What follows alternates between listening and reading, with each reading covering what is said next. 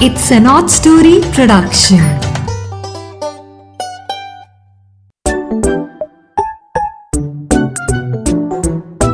Hello दोस्तों नीरा की नैया आपसे मिलने फिर से आ गई है। एक वीक बीतता है तो नीरा की नैया आपके पास आ जाती है, अपनी नई कहानी लेके। तो आज की कहानी का नाम है हलवा सूजी का। हाँ किस किस बच्चे को हलवा पसंद है? ओ, सभी को। यस यस और सर्दियों में स्पेशली हलवा तो बहुत ही अच्छा लगता है। हलवे कई तरह के होते हैं, लेकिन सूजी के हलवे की बात ही कुछ और है। झटपट बन जाता है है ना? तो आज की हमारी कहानी है हलवा सूजी का। एक गरीब माँ के छह बच्चे थे। उसका पति स्वर्ग से धार गया था। इसलिए उसे बच्चे अकेले ही बड़ी कड़ी मेहनत करके पालने पड़ रहे थे। बहुत मुसीबत से, मुश्किल से वह उन्हें कभी दाल चावल या कभी प्याज और नमक के साथ सूखी रोटी ही खिला सकती थी। बढ़िया पकवान तो बेचारे बच्चों ने कभी चखे ही नहीं थे। बच्चे कई बार माँ से कहते, माँ, हमें हलवा खाना है। बहुत स्वाद होता है हलवा तो। एक दिन मंदिर के बाहर प्रसाद में बड़े भैया ने खाया था, कहता था, बहुत ही स्वाद होता है।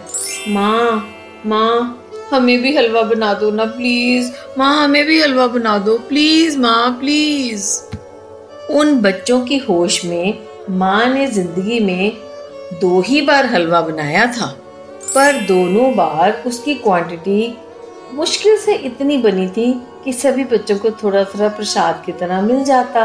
बड़ा भाई तो अपना खाकर ना सबसे छोटे का हिस्सा भी खा जाता था। छोटा बहुत रोता था।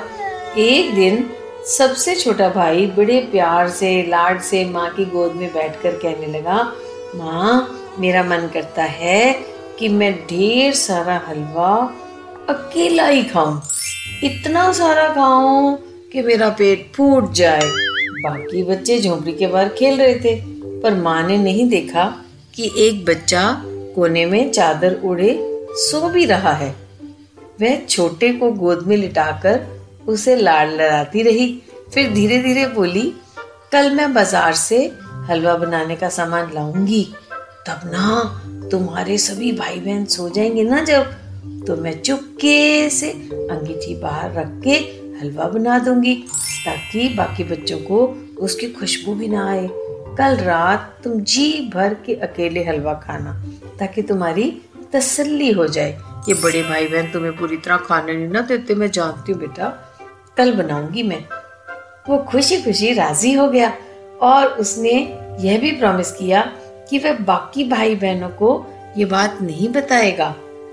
दोनों भोले प्राणी इस बात से अनजान थे कि एक बच्चा झोपड़ी में चादर ओढ़े लेटा था और वह दोनों की बातें ध्यान से सुन रहा था। कुछ देर बाद माँ को किसी काम से बाहर जाना पड़ा तो जल्दी जल्दी उठकर वह बाहर आया और छोटे को छोड़कर बाकी सबको झोंपड़ी से दूर ले गया, किसी और बहाने से। फिर उसने माँ और छोटे की बातचीत सभी भाई बहनों को सुनाई, सभी हैरान रह गए। फिर उन्होंने एक घेरा बनाया और पाँचों सिरों को जोड़कर क्रिकेट के खिलाड़ियों की तरह एक प्लान बनाया, एक स्ट्रेटेजी बनाई। अब देखते हैं दूसरे दिन रात को क्या होता है। रात के खाने के बाद माँ ने सबको जल्दी जल्दी सो जाने को कहा। सभी बच्चे सचमुच लेट गए और ऐसा नाटक करने लगे जैसे कि सो गए हैं। कुछ देर बाद रात बहुत होने पर माँ ने धीरे से छोटे को जगाया और फुसफुसाकर उसके कानों में कहा, चलो चलो, झोपड़ी के बाहर चूल्हे के पास आ जाओ मैं तुम्हें हलवा बनाकर खिलाती हूँ। छोटा आँखें मलता हुआ पर जल्दी से खुशी खुशी माँ के साथ चूल्हे के पास आकर बैठ गया और मन ही मन सारे हलवे को अकेले खाने के सपने देखने लगा। माँ ने इधर उधर कुछ ढूंढना शुरू किया।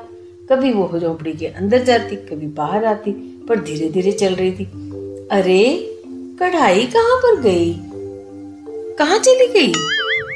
एक बच्चा आँखें मलते मलते धीरे से फुसफुसाकर बोला, माँ, मुझे कढ़ाई पता है कहाँ है? मैं अभी ढूंढ कर देता हूँ. माँ बोली, ठीक है ठीक है, तुम कढ़ाई लेकर चुपचाप बाहर आ जाओ। तुम्हें भी मैं कुछ हिस्सा दूँगी जो बना रहे हैं। फिर उसे कड़छी नहीं मिल रही थी। इस पर एक बहन धीरे से अपनी जगह से बोली, माँ, मुझे पता है कड़छी कहाँ है। मैं अभी ला देती हूँ। माँ धीरे से बोली अच्छा अच्छा तुम भी करची लेके बाहर आ जाओ। माँ धीरे धीरे बुदबुताती रही, ओहो, अब सूजी का लिफाफा कहाँ चला गया? यहीं रखा था। मैंने यही कोने में रखा था। दूसरी बहन धीरे से अपनी जगह से बोली, माँ, मैं जानती हूँ सूजी कहाँ पड़ी है। लाऊं क्या? माँ परेशान होके कहती है हाँ हाँ धीरे बोलो, तुम भी आ जाओ चुपचाप सूजी लेके। ओह घी का डिब्बा हाँ घी का डिब्बा लाना है। देखो बेटा, घी का डिब्बा कहाँ पड़ा है? एक बच्चा बोला, चौथा माँ माँ मैं जानता हूँ घी का डिब्बा कहाँ पड़ा है। माँ हताश होकर कहती है, ठीक है बेटा, घी का डिब्बा बाहर ले आओ।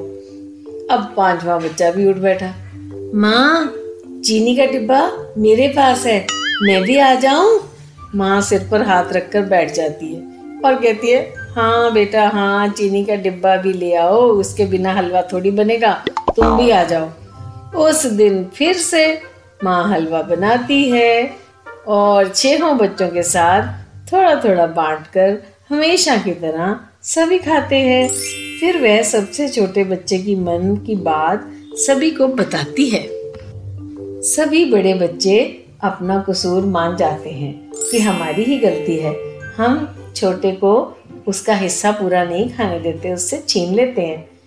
आज सभी भाई बहनों ने अपनी अपनी कटोरी से एक एक चम्मच हलवा छोटे की कटोरी में और डाला, जिससे छोटे का मन खुशी से झूम उठा और वो माँ से बोला, माँ, आज मैंने पेट भर के हलवा खाया है, मैं तृप्त हो गया हूँ, पर माँ, आगे से भी मैं कभी अकेले खाने की बात नहीं करूँगा।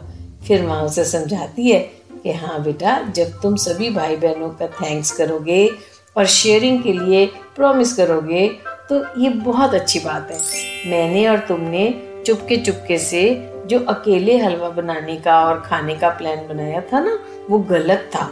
मेरे बच्चों ने ही मुझे मिल बांट के खाने का सबक दे दिया है।